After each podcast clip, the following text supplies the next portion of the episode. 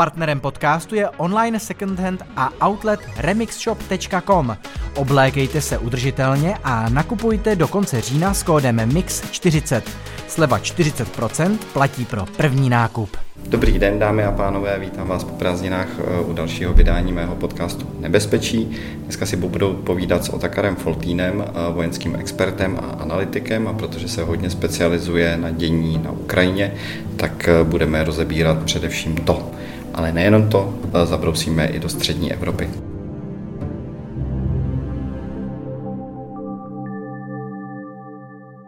Tak eh, díky za to, že jste přijal mé pozvání. Děkuji za pozvání.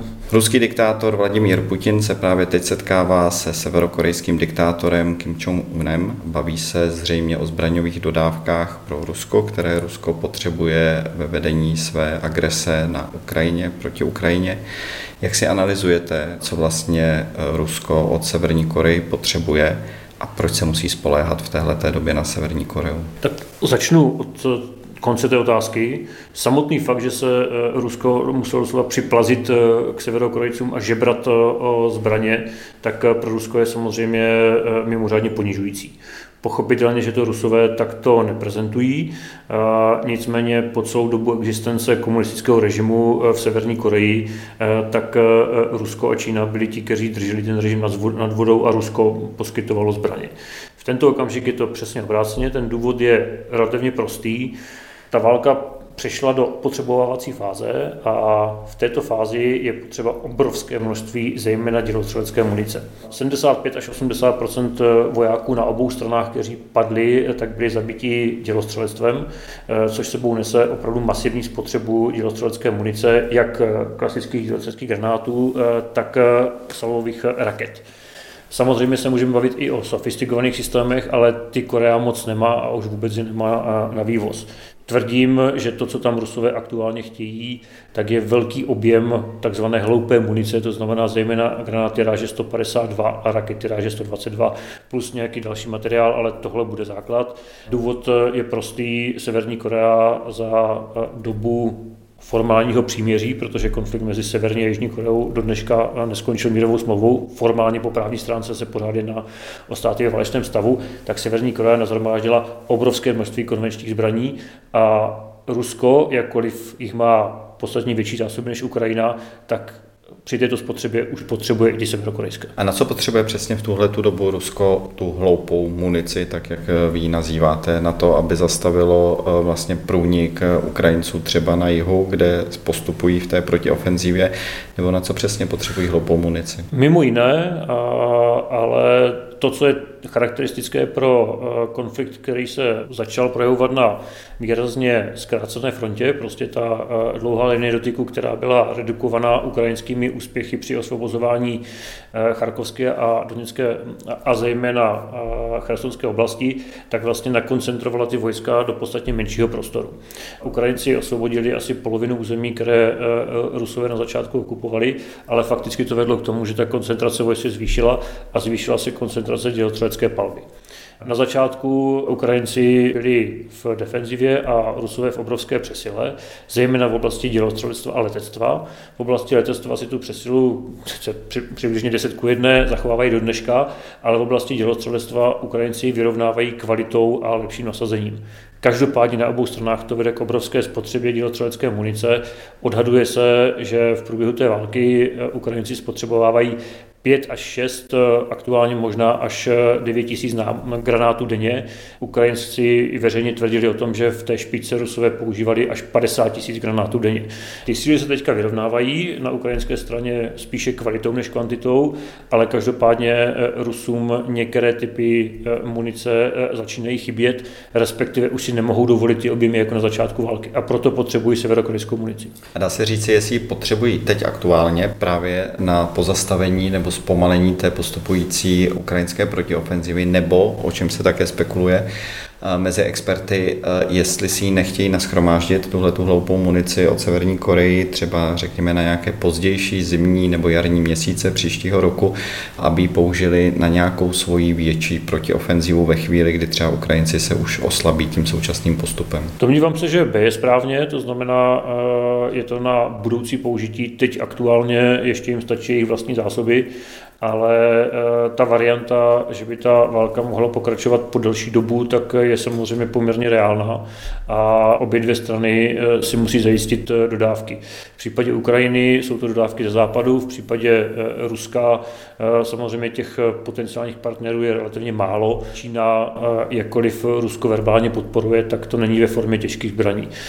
Takže ta Korea je jedna z mála variant, které Rusku zbývají a tedy odpověď na vaši otázku, e, není to pro současnou fázi, je to dlouhodobé plánování. A co se ví o tom, kdo další tedy pomáhá vojensky dodávkami zbraní Rusku, vedle tedy teď potenciálně Severní Koreji, e, je to Irán, e, který dodával drony a je to ještě nějaká další země? Suverénně je to z hlediska jak kvantity, eh, tak i řekněme sofistikovanějších systémů, tak je to Irán.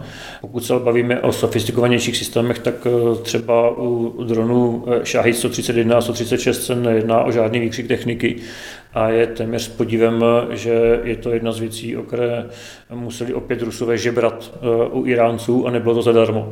To znamená, kromě toho, že za to zaplatili poměrně velký obnosy peněz, tak eh, se předpokládá, že poskytli i ukořistěnou západní techniku k reverznímu inženýrství pro, pro Iránce.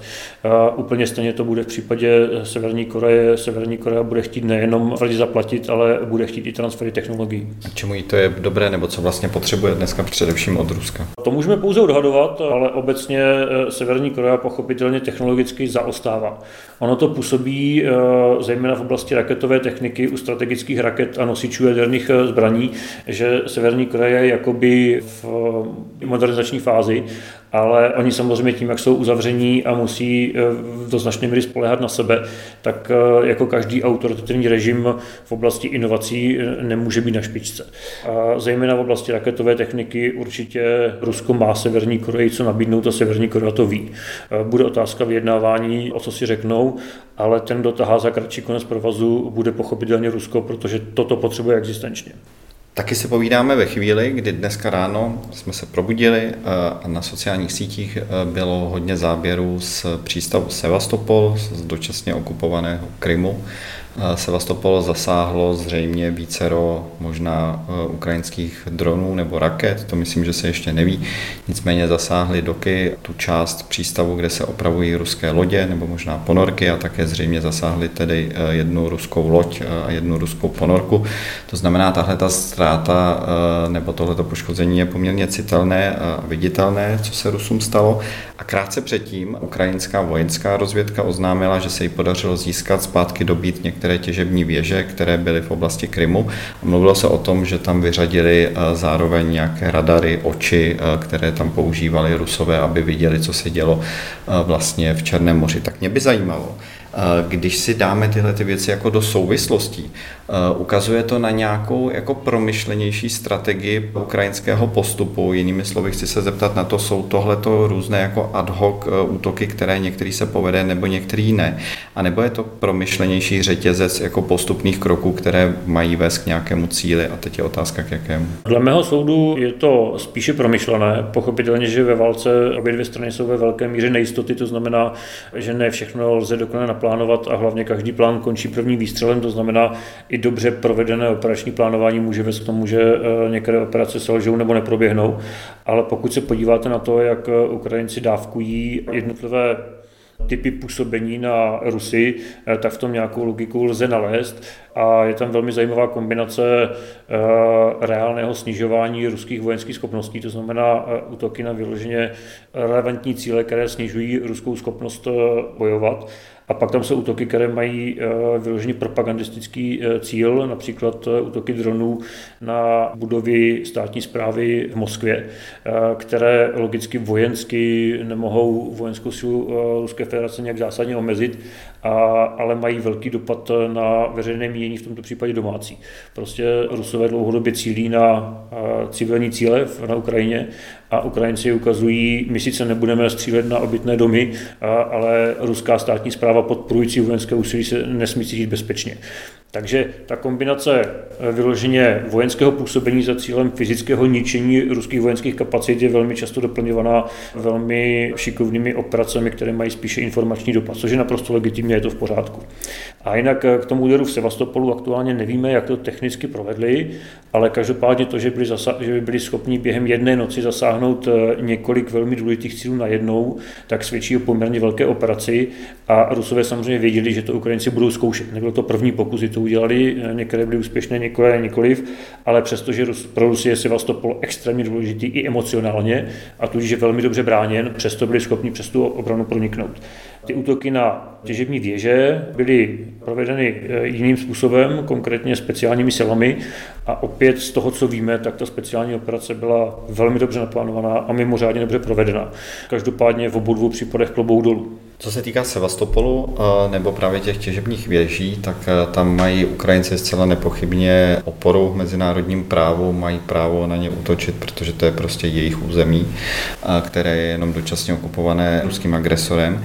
Ale co se týká třeba těch útoků v Moskvě nebo na eh, jiných částech, třeba hlouběji na ruském území, dneska také jsme mohli zaznamenat některé výbuchy nedaleko vysílací věže Ostankino v Moskvě, tak eh, má to nějakou oporu v mezinárodním právu, to, že tam eh, Ukrajinci eh, vlastně útočí, protože o tom se diskutuje a vlastně západní politici často chtějí, aby Ukrajinci neutočili západními zbraněmi na Ruskou federaci, na její území. To má dva rozměry, právní a politický. Z hlediska mezinárodního práva tam problém není vůbec žádný.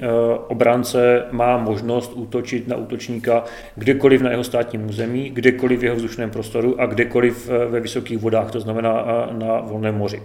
Eh, tam všude není vůbec žádný limit pro to, aby eh, se Ukrajinci bránili, to znamená zcela legitimně a legálně mohou útočit kdekoliv v Rusku. Jediné omezení, které samozřejmě platí generálně, tak je to, že to musí být útok na vojenské cíle nebo na vojenské relevantní cíle. To znamená buď přímo vojenská zařízení, a ne, nebo eh, vojenské úřady, anebo třeba továrny, kde probíhá výroba, anebo jsou zdroje použitelné pro vojenské úsilí. Což Ukrajinci podle všeho poměrně důsledně dodržují. Pokud se podíváme na ten jejich targeting na území Ruska, tak důvody jsou proto dva. Za prvé nechtějí ztratit eh, podporu světového mínění, to znamená, oni sami nechtějí útočit na eh, civilní cíle, byť Rusové to vůči dělají. A druhý důvod je v tom, že oni ještě pořád nemají eh, dostatek bojových prostředků, aby se mi plýtvali na méně důležité cíle. To znamená, i tam, kde ten útok například běžnými malými drony je nepříliš efektivní a má spíše propagandistický význam, tak i tam volí cíle, které jsou legitimní což eh, do značné míry ilustruje i rozdíl mezi tím, že v některých eh, aspektech eh, každá válka může být šedivá, ale v tomto základním je černobílá. Obránce se chová poměrně velmi legitimně a snaží se chovat legálně, útočník na to kašle, což tady je vidět téměř dokonale. A k té druhé části otázky, proč Západ to omezuje, respektive si vlastně vymíní podmínku, že dodá nějaký zbraňový systém za předpokladu, že nebude použít v Rusku, tak to už je otázka politická, to znamená, Západ se snaží to neeskalovat a jakkoliv vojensky tím vlastně staví Ukrajince do nevýhodné situace, protože prostě máte nějaké omezení, které není eh, věcné, ale je eh, čistě politické, tak eh, je to prostě způsob, jak dodávky poskytovat.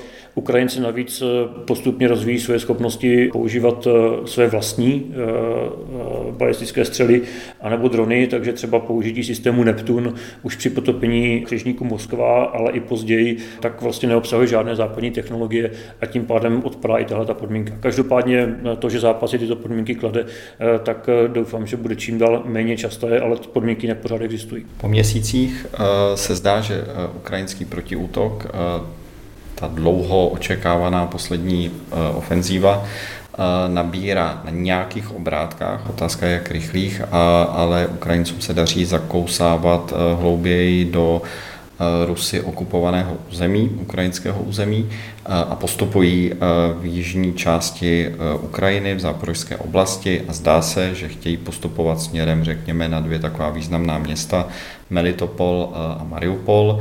Mariupol je přímo u Azovského moře.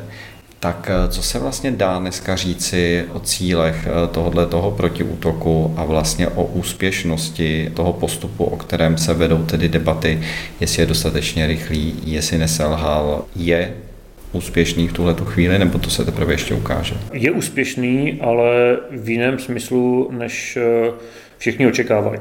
Ta očekávání byla velmi optimistická v eh, kontextu eh, velmi úspěšných ukrajinských ofenziv při osvobozování Karkovské a Chersonské oblasti. Ale i tyto úspěchy přišly prakticky přesně před rokem, to znamená přelom září a října a v listopadu. To znamená, a i oni byli v poměrně dlouhé fázi příprav a, a řekněme toho velmi silného potřebovacího působení. Takže e, ta očekávání možná jsou e, zbytečně velká.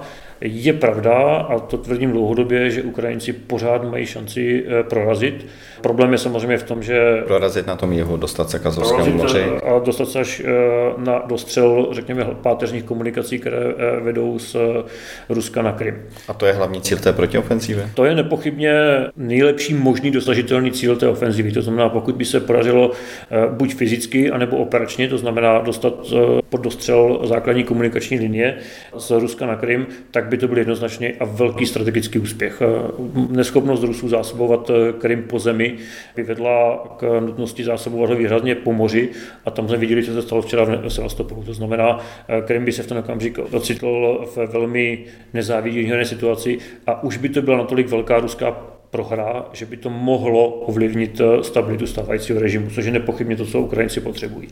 Pokud se jim to povede, a to opravdu nevíme, to se říct nedá, tak by to bylo velké vítězství, ale vítězstvím v tento okamžik je i ta samotná opotřebovací fáze, které i když Ukrajinci útočí, a mimochodem učebnicově útočí za podmínek, které jsou nevýhodné. Standardní při tomto typu operací je převáha 3 až 5 ku 1 ve prospěch toho, kdo útočí a Ukrajinci takovou převahu nemají. A další podmínkou, která ve 20. století u tohoto typu operací byla vždycky nezbytná, tak je vzdušná převaha a tu Ukrajinci nemají ani náhodou. Přesto jsou schopni útočit eh, způsobem, který způsobuje Rusům výrazně větší ztráty než tomu útočníkovi, což je dáno profesionalitou a motivací ale, a taky statečností Ukrajinců. Nicméně to samozřejmě eh, je limitováno tím, že Západ nedodal dost těžkých zbraní, zejména v oblasti odminovacích prostředků. Prostě Ukrajinci velmi často jsou nuceni odminovat ručně. Prostě nemají na to mechanizovanou techniku a musí to dělat opravdu starým způsobem doslova ručně, což je velmi zdlouhavé a trvá to dlouho. Přesto všechno tam nějaký úspěch je a ten úspěch aktuálně je v tom, že eh, způsobují Rusům obrovské ztráty. Konkrétně, když se třeba mluvil o směru na Melitopol, tak eh, v bojích kolem Robotine Eh, tak fakticky z nebu je schopni v tento okamžik ekvivalent tří posílených divizí ruských, což je obrovské. No, jsme si představili, co je přesně divize. Představte si útvary o velikosti 9 až 10 tisíc vojáků na plných počtech.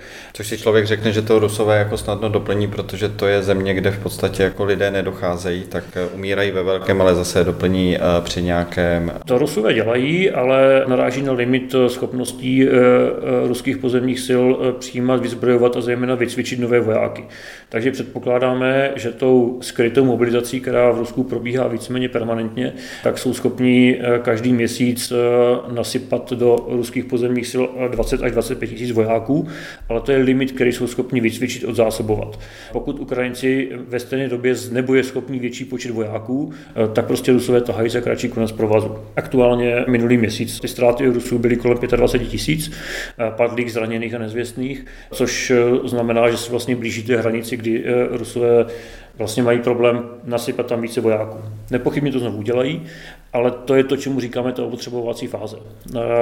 V té jsou ale Ukrajinci úspěšní, i když zatím neprorazili úplně celou hloubku ruské Ale můžou se v ní opotřebovat i sami Ukrajinci, až zase udělají nějakou další mobilizaci Rusové, vrhnou tam spoustu síly, lidské síly, byť tupé, třeba nevysvědčené, ale prostě velké množství vojáků, tak Ukrajinci eh, tímhletím budou tak opotřebovaní, že eh, nebudou klást tak velký odpor.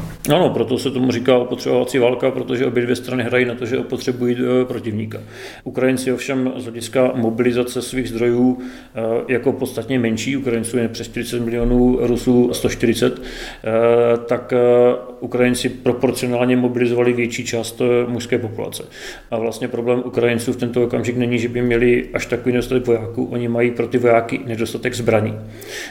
Jinými slovy, při současném driveu, jaký mají Ukrajinci a, a tomu vzepětí, které ještě pořád projevují, eh, tak problém primárně není, že by měli málo vojáků, problém je v tom, že jsou absolutně závislí na podpoře západu. Eh, jinými slovy, tam, kde Ukrajinci opotřebovají ruskou armádu vyloženě v objemu techniky a lidí. Tam se Rusové snaží opotřebovat vůli západu dodávat Ukrajině zbraně. Může mít nějaký vliv na dosažení těchto těch cílů té protiofenzívy, o kterých se bavíme, to znamená k vlastně přerušení těch tepen, zásobovacích tepen na Krym, tak může na to mít nějaký vliv přicházející zima, kterou tady máme za několik měsíců, respektive na Ukrajině je, tak bude to na to mít nějaký vliv, bude to znamenat ty stížené třeba podmínky, protože zamrzne půda, nebo někde naopak jako se změní charakter toho boje v důsledku počasí, vliv na bojeschopnost Ukrajinců. Šéf vojenské rozvědky Ukrajiny Budanov říkal tenhle ten týden, že ne, jiní experti naopak mluví o tom, že ano.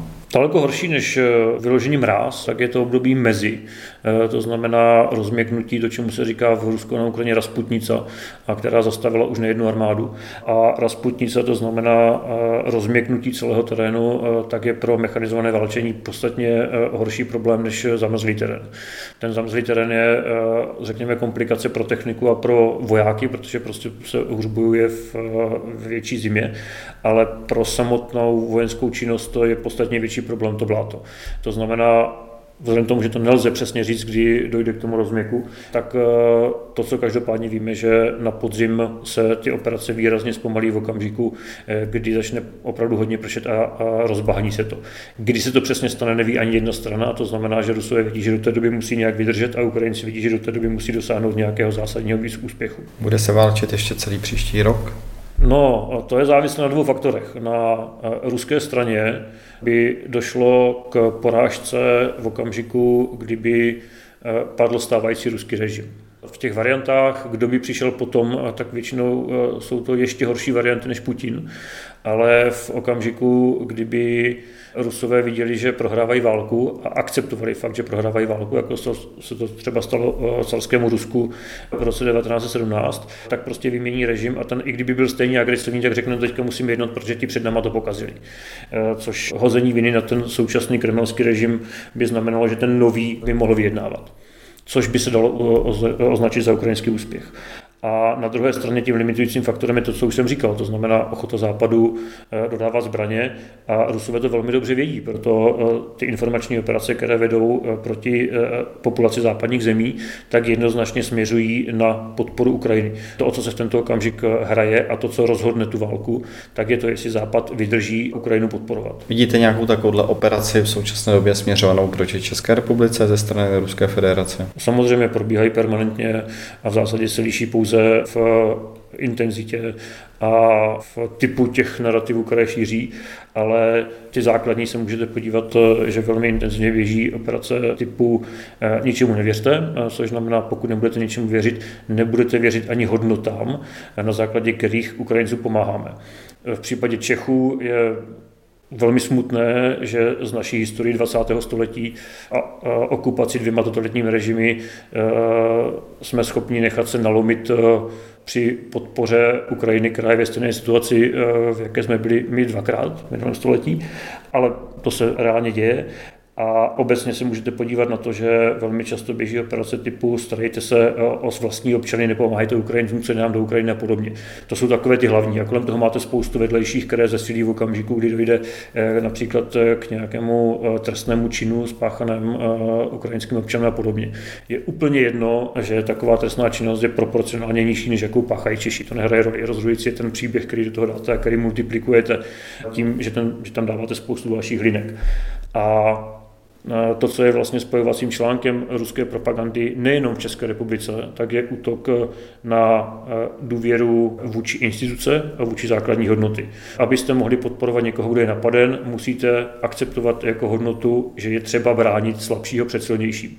Pokud v té populaci vyvoláte dostatek sobectví, která řekne blížší košil než kabát, já se budu starat sám o sebe, no tak v ten okamžik nejenom, že snižujete podporu Ukrajině, ale vlastně potom vytváříte spoustu malých, slabých, opuštěných entit, které se pak mohou stát cílem další ruské agrese. Česká společnost eh, dostatečně odolná vůči těmhle těm útokům. Jinými slovy chci se zeptat na to, jak je tady velká vrstva nebo masa lidí, která by byla ochotná vzdát se svých svobod, demokracie a uvěřit těmhle těm vlivovým operacím, které nejenom, že by byly namířené na menší podporu Ukrajiny ze strany českých politiků a veřejnosti do budoucnosti, ale i ovládnutí tady toho prostoru Ruskou federací. Tak ta čísla jsou poměrně eh, jasná. Eh, strany, které v této geopolitické situace jsou schopny eh, hrát s narrativem chceme mír, což fakticky znamená chceme porážku Ukrajiny, tak ty mají nějakou voličskou základnu a těmto lidem prostě nevadí být sobecký a vykašlat se na, na oběť agrese. Co je špatná zpráva je, že to není konstantní hodnota.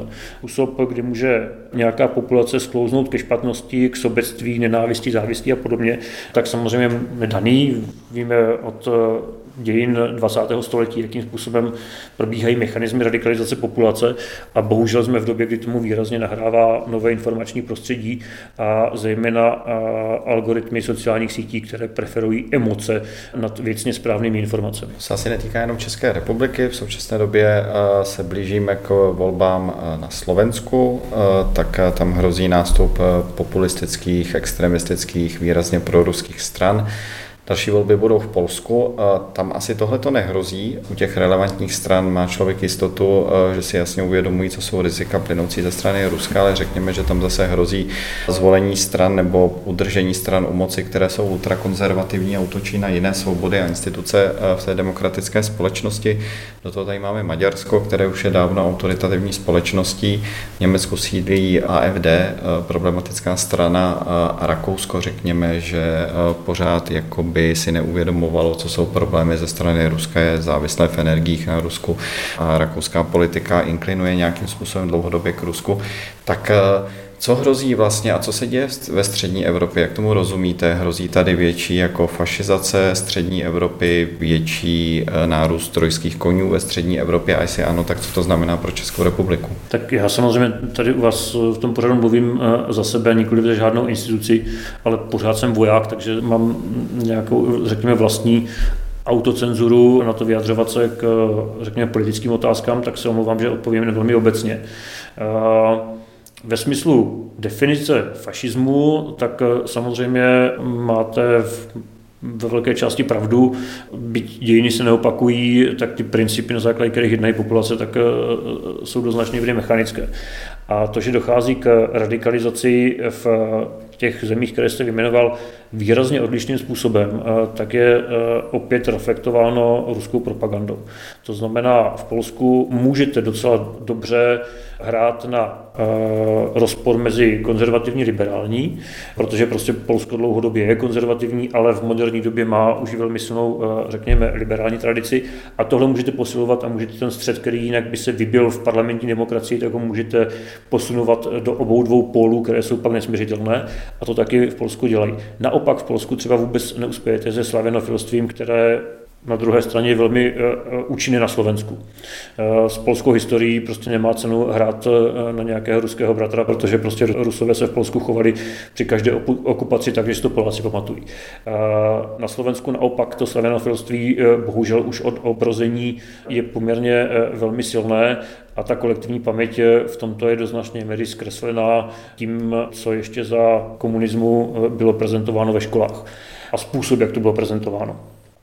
Eh, takže do jisté míry ty procesy, o kterých mluvíte, tak jsou přirozené a původně nevyvolané Ruskem. Eh, konkrétně informační revoluce a zejména sociální sítě není nic, co by Rusko vymyslelo a spustilo. To jsou západní inovace, které vznikly v důsledku velmi širokých eh, svobod a řekněme nepředpokládaných konsekvencí použití složitých algoritmů v oblasti sociálních sítí. A když to pro posluchači zjednoduším, co to vlastně dělá, tak eh, sociální sítě jako biznisový nástroj na targetování reklamy zároveň potřebují maximální štěpení populace. Nedělají to schválně, že by chtěli štěpit populaci, dělají to jako vedlejší vlastně nežádoucí produkt svých biznisových aktivit. Bohužel to má velmi hluboké dopady na radikalizaci uvnitř populací a ty potom stačí eh, ruské propagandě pouze zesilovat tím, že do přirozeně vznikající radikalizace na sociálních sítích přidává šikovně upravené umělé narrativy, které tu radikalizaci ještě zrychlují. Takže tady máme vlastně dva fenomény. Ten první je obecně nárůst radikalizace v západních společnostech a do toho máme relativně šikovnou i když ne dokonalou ruskou propagandu, což bohužel stačí na to, aby ten trend pokračoval. A propadne se střední Evropa do nějakých jako temných běsů, eh, které v minulosti v historii ukázala, že umí velmi dobře, eh, vedly často jako ke krvoprolití a násilí.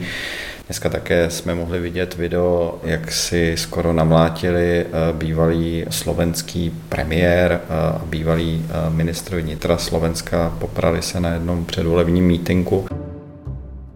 Zlodeji skorumpovaní. Vy ste zničili Slovensko. 200 tisíc ľudí kvôli vám zo Slovenska muselo odísť. Zabili ste Jana a Martinu, že sa nehambíte. Tento mafián tu oproti mne s Kočnerom, s Baštrnákom robil biznici. Rozkradli ste miliardy eur. Miliardy eur. Kaliňák, mafián. Mafián, Kaliňák. Chod do prdele zlodej. Som si mal doniesť asi ďalší mikrofón kvôli zlodejovi, lebo viem, že je zlodej. Nechytaj ma. Chod do prdele Kaliňák, ti hovorím. Pusti to! Prestaň, Igor. Igor, prestaň. Prestaň. Pusti to! Prestaň. Pusti to! Pusti to, je to môj majetok! Prestaň. Pusti to, ty hajzel! Vlastnú mater, vlastné mater, si robil zločinca, ty Au! báv! Ty hajzel! Vypadnite! Vyničili ste Slovensko! Au! Což taky asi přispívá k růstu eh, jako násilných tendencích eh, v těch společností, tak eh, jako propadá se střední Evropa směrem do tohohle toho, je to nevyhnutelné. Je to ten samotný fakt, že se někde poperou politici, by ještě nemusel nic znamenat. Pamatujeme si z českého prostředí, kdy si pan Macek praštil pana Ráta a neznamenalo to, že se radikalizuje celá politika. Dovolte, než začnu moderovat, vyřídit si jednu zcela soukromou věc. Děkuji. Pan minister rád byl předem, pan minister rád byl předem varován, varoval jsem ho tiskem, je to moje rizí soukromá záležitost. Zaslouží si to. Tady to vyřizovat nebudem. Vy jste mě napadl z baběle ze zadu. Proč jste se mi nepostavil jako chlap čelem? Jste zbabělec. Co mi děsí daleko víc, než to, že se dneska popral Matovič eh, s Kaliňákem, tak mi děsí retorika, jakou vedou eh, slovenští politici eh, volební kampaň, která v mnoha případech je i definičně fašistická a každopádně radikalizační. Nemusíme chodit daleko, jestliže v českém prostředí se najde politik, který přirovná živé lidské bytosti k šarži hovězího masa zkaženého hovězího masa, tak to vám probíhá, přebíhá mráz po zádech, jak je pro boha tohle možné a jak jsme se k tomuhle mohli dostat. Protože pořád jsem si říkal, ještě nejsme na tom tak špatně, ale konkrétně to přirovnání lidí ke zkaženému hovězímu, tak eh, to pro mě osobně vždycky byla poslední kapka toho, co lze tolerovat. Tohle už tolerovat prostě nejde v žádném případě. A já vždycky v tomto kontextu říkám to, co nedávno prohlásila, no nedávno, na to nějakých 8, možná 10 let, Agněška Holland, polská režisérka, která řekla, že má pocit, že v Evropě přestává fungovat očkování druhé světové války. My jsme se prostě nepoučili. A samotný fakt, že existují určité niance mezi fašizací Evropy 30. let a radikalizací některých evropských zemí v současné době, vůbec neznamená, že v principu se nejedná o ten týž proces. Jedná se o ten týž proces. Je to stejné, nemusí to mít stejné důsledky, nemusí to mít stejnou dynamiku, nemusí to mít eh, stejný slovní projev, ale v principu je to velmi obdobné. A to, čím, ten, eh, to, to, čím tím můžeme čelit, tak je velmi silná vlastní hodnotová komunikace. Já vím, že to teďka bude znít jako kliše, eh, když řeknu, potřebujeme vzdělání a potřebujeme hodnoty, ale ono to funguje v zemích jako Finsko, Švédsko, Norsko, pobaltské státy, tak tam všude se ukázalo, že pokud stát byl schopen vysvětlovat svým občanům, na základě jakých principů existuje a na, jakých způsob, na základě jakých principů má vykonávat eh, státní zprávu a normálně žít. To přece je naprostá nezbytnost pro jakýkoliv stát. Stát, který nepropaguje hodnoty, na kterých stojí, tak přestane být státem. A my to musíme začít velmi rychle dělat, abychom věděli, co bráníme a jak důležité. Vy se často uh, také bavíte s Ukrajinci, tak by mě zajímalo, co vás vlastně nejvíc překvapuje při těch rozhovorech s nimi. Já jsem mám říct konkrétní příběh, tak eh, to, co mě asi doslova nadchlo, tak byla návštěva u prvního praporu ukrajinských ozbrojených sil, které vytvíčila česká armáda na Libavě začátkem letošního roku. Libava je mezi vojáky známá tvrdými přírodními podmínkami, takže byla strašná zima. My jsme tam samozřejmě jako hlavouní přijeli ve vyhřátých autech v dobrém oblečení a když jsme přijížděli, tak tam ten ukrajinský prapor stál nastoupený, ti chlapi neměli ani rukavice, bylo vidět, jak jim červenají ruce. A mezi tím, co my jsme byli ve vyhřátém stanu na doklad, tak tam celou dobu stáli. Za tu dobu už bych byl pěkně naštvaný, pěkně zmrzlý. My jsme tam přišli a během eh, toho pozdravu, který jsme jim eh, řekli, tak eh, jsme řekli slava Ukrajině několikrát. A oni na každé, protože nerozumí česky samozřejmě, tak na každé slava Ukrajině reagovali tím svým herojům slava ale to nebylo jako běžné zvolání, jak my říkáme na zdar, eh, to vám doslova nazvedlo bránici. Ti vojáci byli promrzlí, někteří byli nemocní, i s těžkýma chřipkama a, a nachlazeníma odmítali na ošetřovnu a chtěli cvičit, byli mimořádně motivovaní a řekl bych stateční. Samozřejmě do značné části je to dáno tím, že věděli, že čím lepší výcvik dostanou, tím větší mají šanci přežít. Ale to nadšení tam bylo doslova hmatatelné. Nikdy jsem nic takového nezažil a národ s takovou tu motivací nemůže prohrát. Děkuji za váš čas. A děkuji za pozvání. Dámy a pánové, děkuji za pozornost a za váš zájem o Ukrajinu. Těším se na některé z dalších vydání mého podcastu Nebezpečí.